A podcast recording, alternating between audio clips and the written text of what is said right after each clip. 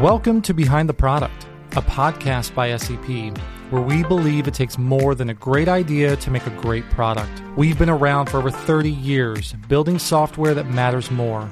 And we've set out to explore the people, practices, and philosophies to try and capture what's behind great software products.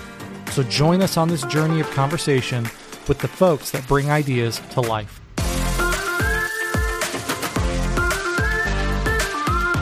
Hey, everybody, welcome back to Behind the Product.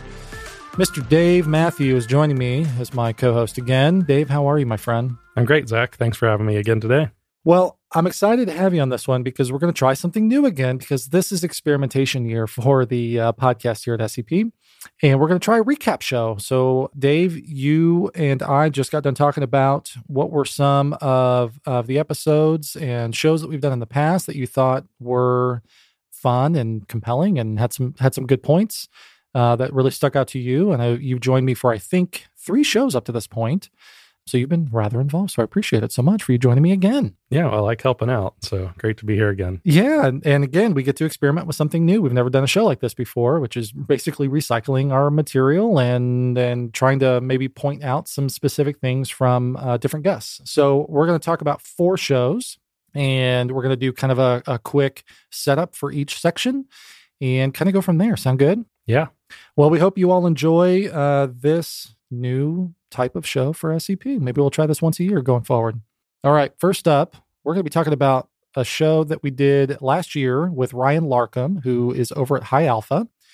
And there's kind of two things that stuck out uh, in this show uh, around funding models for innovation groups inside of a larger enterprise, as well as this idea of somebody having a new innovation project as a part time job. Yeah, I thought this was interesting because uh, a lot of times what we see uh, w- with our clients is w- once they get to us as a builder, they're kind of ready to go, and there's there's I think a lot of certainty that's been built up in the process by the time they get to the point where they want to build, and that can come with kind of varying levels of real confidence in what that is from you know somebody just had an idea and we're, we're going to run with it. And hey we've done a lot of research to figure out like uh, to validate this and make sure it's a good idea. So uh, and i think a lot of that is driven just by how businesses are constructed and how they're funded. And so taking that into consideration on how certain is this idea that you're that you're pursuing and it, could you be approaching it from a different way? Um, ryan talks a little bit about how you get you know these if you're funding it out of p&l or capital it's it's it's very different on the expectations that the business is going to have. And for kind of the, that level of certainty that you need for getting results out of that effort. So definitely some so, some interesting things to consider there. And then yeah he also talks a little bit about kind of this this working in the messy middle and um, having these projects where you are learning and uh, maybe putting it as somebody's part-time job to to make this thing kind of get off the ground or to do it. And that's that's a really good way for for things to kind of fall on the ground because you know people are already busy with their normal jobs and just trying to tr- trying to get their work done and trying to make an impact with what's already on their plate. So if you're splitting their time and their attention for something that should be kind of an important innovation effort uh, it's a it's a good way for it to you know not uh, not have the impact that you want and kind of just fall off to the side. So this was pretty interesting. Part-time jobs are always the uh, first thing to go when uh, times get hard. Yeah. Good, good call. All right. Hope you enjoy Ryan Larkham. So I'm curious, Ryan. Customers come to us a lot of times, and they they're trying to innovate. We hear that word a lot. A lot of times, it's in an adjacent area, like you described. But they traditionally, because of the way the funding models inside the organization work, They've already had to make a business case. They've already had to identify a problem and solution. They've already had to secure budget. And so while they say they want to learn, search, experiment, whatever the, you know, words, startup lingo they want to use, they're really not. Like they, they want to learn, assuming that they're going to produce something of value at the end. If they spend money and learn and produce nothing, that's, that's not real interesting or not, not acceptable. They'd rather fail traditionally than to do that. I'm just curious when people come to you and you engage, like where are they at and how much do you need to uh, help them rethink the way they fund this type of projects within their organization? It's a really good question, Chris. And, and we get them at both ends of the spectrum. Where you guys get them, where they're like, hey, we've got a business case. There's a team inside running this. We've already put a couple million bucks toward it. It's just not getting the results that we want.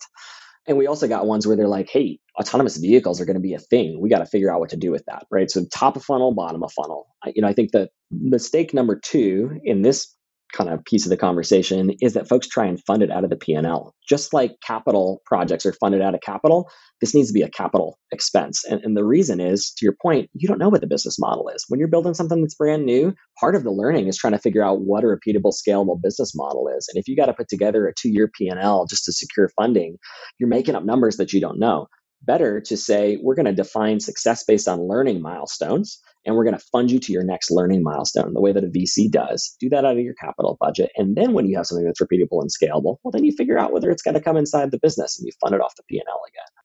What have you felt like you guys have had to do from a business to sort of frame yourself uh, so people understand when they come to you uh, what they're asking, right? Like, again, we're framed more as a development partner and when people come to us, they're ready to start building. And it sort of feels weird to say, well, hang on a second, let's talk about business viability and feasibility and those those types of things. I'm curious things you've had to learn that that's helped frame, you know, your organization so that people come in the right door, so to speak.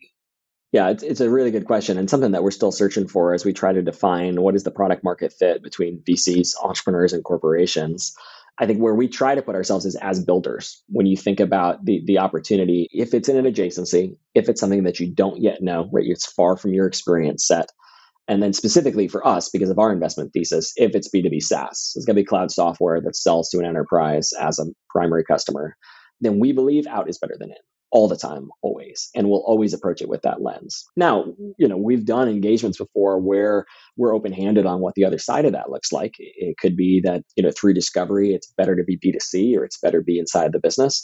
But what are we architecting for at the beginning is we say we're going to start a startup here for these specific reasons. Brian, what kind of advice you might give to some of our customers or people who approach us? And I didn't coin this term, but I've been using it a lot lately, talking about the messy middle, which is this spot between the business has an idea, we think there's this opportunity that exists, and I have teams that are ready to go execute. And how do I go from these spreadsheets and PowerPoint presentations to like actionable backlog or work items that we can build and deploy. How do I navigate that messy middle? I'm curious from your experience, what what advice you might give or what you've learned over the years about some of those challenges of navigating that space. I heard a quote recently, and gosh, I wish I was able to attribute it. I was in Amazon or one of the other successful tech co's, which was, you know, if you want something to fail, make it somebody's part-time job.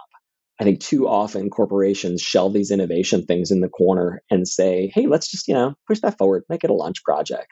And then in the same breath, turn around and look at us and say, make sure that you're not a drag on the business. The worst thing you can do is put these things on somebody's plate as a part time job. That is the ultimate drag on the business. So, first of all, I think having these explicitly spun out in an area of the business where we are going to process through those ideas rapidly and then pairing that with a process, ideally with learning milestones involved. You know, when we think about learning milestones just from idea to conviction, we're, we're thinking about have we identified the problem really well? Is it a big opportunity space from a market perspective? But more importantly, do we know who the customer is and what their priority job to be done is? And do we have that with you know a large amount of research from one-on-one interviews through ethnography as well as some some research and surveys? You know, when you understand the problem really well, then you can move to solutioning know, from a solution perspective, do we understand the MVP? Not the big solution. Everybody wants to paint what the magic bullet is. It's what's the first product that's going to create value out of the gate that people are going to love and use and beg for you not to take away. And then when you know what the MVP is, how are you going to monetize that? Inside corporations, you got tons of options. It could be a loss leader. It could be a product that that drives stickiness for customers. It doesn't necessarily have to be profitable, but there needs to be a clear understanding of what the unit of value is that's being contributed to the customer so that you can monetize that unit of value in a meaningful way, whether it's per head, per platform, per transaction, per seat, whatever. So you can be really clear on those things. And when you kind of get those three clicks done, then you can look at it more clear eyed and say, where's the best place to build this business? All right, our next episode, uh, we talked to Rick Sansone, who I think is with Delta And he talked a lot about uh, design and UX and kind of his journey. And a little bit of advice that he gave to somebody that's just embarking on that journey uh, was something that uh, we thought was pretty compelling and helpful. Yeah, this is a, a, piece of advice I think is that's particularly useful to people that are kind of fresh out or or young in their careers, and it's something that I see a lot of old timers, so to speak, uh, give to to younger people, which is to you know try to try to not take things personally and in design you're you're really trying to get things right from the the user's perspective and you know t- taking your, your own ego out of it really mm. can be mm. uh, beneficial I think we could all benefit from that. But yes, in this context, it's it's especially beneficial. I agree. Yeah. So I'm, you know, I'm kind of thinking back. You, you know, there are things that I know now. You know, having been doing this for however many years, and um, I wish I would. I wish I would have known ten years ago. You know, what do you feel like when you were kind of embarking on this journey? You wish you would have known. Like, what's the advice you'd almost give somebody that's that's embarking on this journey now? I would say don't take things personal. Mm. If you're coming from a design background or some sort of art background or creative background, there's certainly a heck of a lot of room for that in UX and UI. When I would do a painting or a drawing, you're all in it your emotions are in there and somebody kind of disparages it and you get very upset and, and offended and your ego gets bruised. The designs we're doing here and the ux for the users and stakeholders to meet their goals when your design doesn't work when you're testing it or a stakeholder throws some tomatoes at it it's fine. Remove your ego from it. Don't don't take it personal and you're like literally back to the drawing board again to do some sketches or wireframes or whatnot. But it has to meet them. Uh, it has to make them happy, you know, or or meet their goals and and speak to it and prove it that it has. I've learned from that that failure in the designs when we test them is is better than always succeeding. You know, this it's impossible to knock out a flow right out of the park that like everybody thinks it's great right off the bat. You it takes a few times uh, to do that, and I you learn more from the failure than you do the success. I'll even run it again, run another test again. It's like those folks. Everybody thought that was really that easy. No, um, the first try. All right, let's let's just run that again with a different group of people, and we'll we'll see if that's true. And sure enough, there might be a few things out of that. And for our third clip, we've got an episode that we did with Dwayne Musser a little while ago. And he talks a lot about uh, engineering more than just products, and really focusing on people in the organization and culture and kind of how you set up an environment so that teams can be the best version of themselves and uh, his different experiences through his career. Hello, Dave, what did you pull out of that? Yeah, well, what I thought was interesting was kind of his diverse experience, and so he is able to just talk to you know from from startups to big corporations um, to government. I, th- I, think he has a, a, diverse set of experience, uh, mm-hmm. which is mm-hmm. interesting to to hear kind of how things play out in various different contexts from a single person that's been kind of in all those environments. Yeah, uh, that's fair, and I think that's that can be very very helpful for people to get some broad uh, exposure. Yeah. So you've worked both in small, large, and government. I mean, you you really have have kind of run the gambit for the most part. What would you say is uh, the things that you like about working for small companies, things that you like about working for large companies? We'll focus on the pros to start with. If I had to go look back, I mean, I don't think I could have asked for a better first job coming out of school. You know, I have this, that, I've learned these theories, but you know, I walked into a job with like. Uh, six engineers, and if something needs done, you do it. It's it's not like oh that's write a ticket, send it to another department, somebody will do it. It's like no, you do it. So having that kind of I don't want to say pressure in a negative way, but that really teaches you and forces you to learn. And someone like me who like learning is like the ultimate goal, it's great to have that experience. But on the big side, you do get to step back and stop worrying about some of the other things and focus on doing something well. So I know uh, working for the first insurance company I did, um, you know, just getting in there and seeing there's a billion moving pieces to this system to make everything work.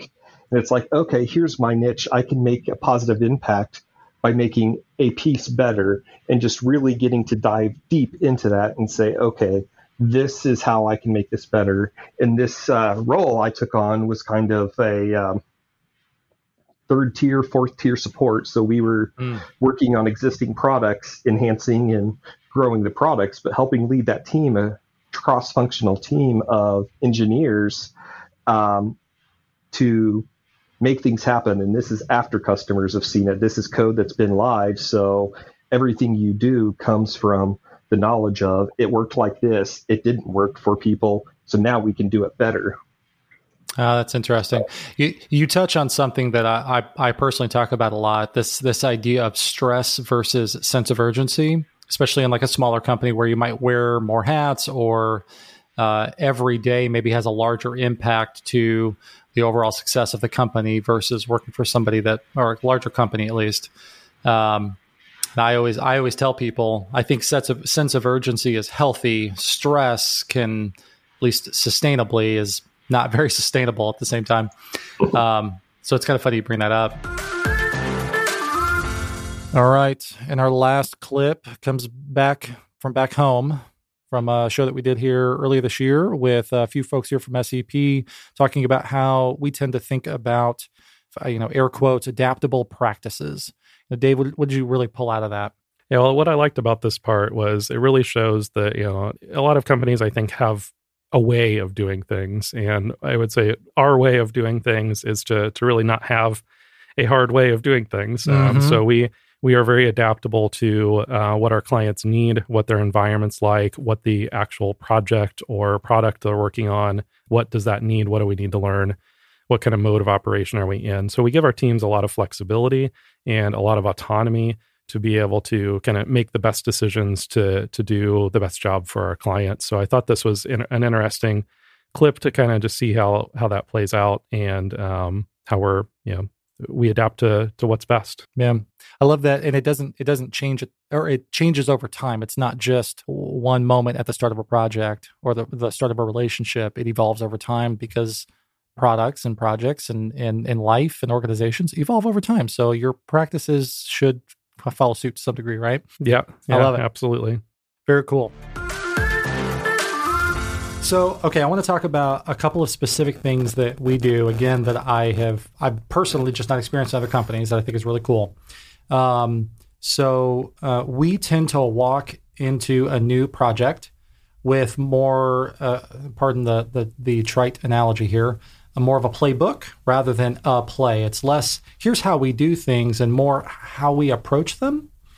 Um, and I know that there's been various versions over the years of kind of how we approach this, but you know, tell me a little bit about this, John. Right, we, have learned things over almost 34 years. We've tried a lot of different things. We started doing agile years ago, probably like everybody else, but we, we've been around since the 80s. It's now 2022 how do we how do we bring all that collective goodness to bear for our clients? What do we try to do there? Yeah, it's a good question. Um, so you know we we've been around you know 34 years, like you just said. We've gone from you know waterfall, feature driven development, agile, lean, Kanban, and so it's like you know we we have experimented and played with uh, like lo- lots of different methods, lots of lots of different methodologies, um, and and so so we have lots of experiences executing projects in lots of different contexts, whether they're regulated or not, consumer facing, back end, mm-hmm. business to business. Um, so, so we have a, t- a ton of experience executing in lots of different ways.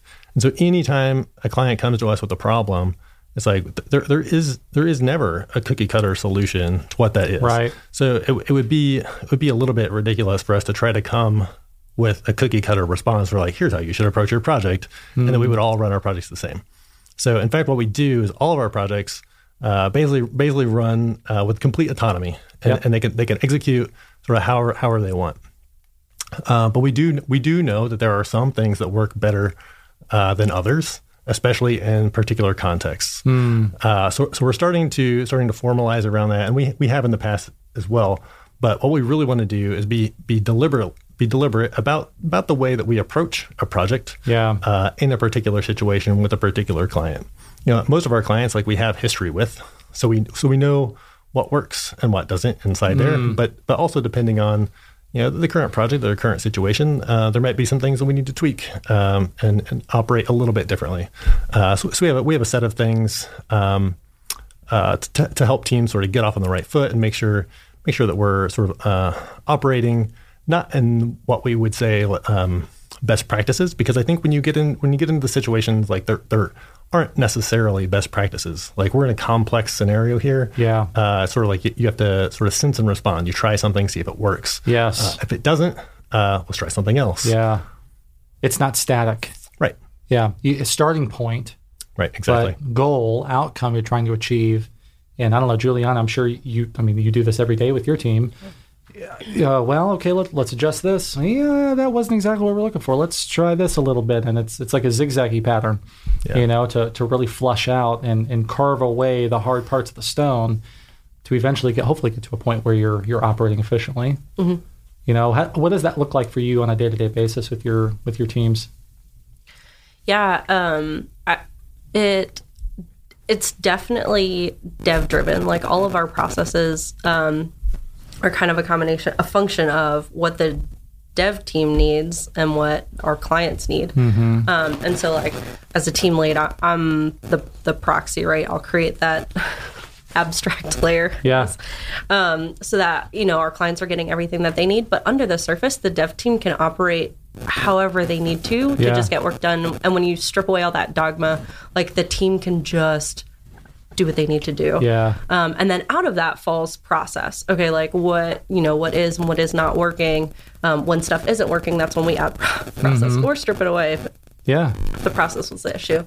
Um, and, and, you're right. It's like totally tail. It's totally context specific. Uh, like I've gone to a number of mentors um, especially for the first couple of projects that I've been leading, like, okay, so should I do this or this? And I always get, well, it depends. It depends, yeah. You know, which yeah. is like terrible answer, but I mean, it's a great answer. Um, not one that I ever wanted to. Uh, was hoping to hear, but yeah.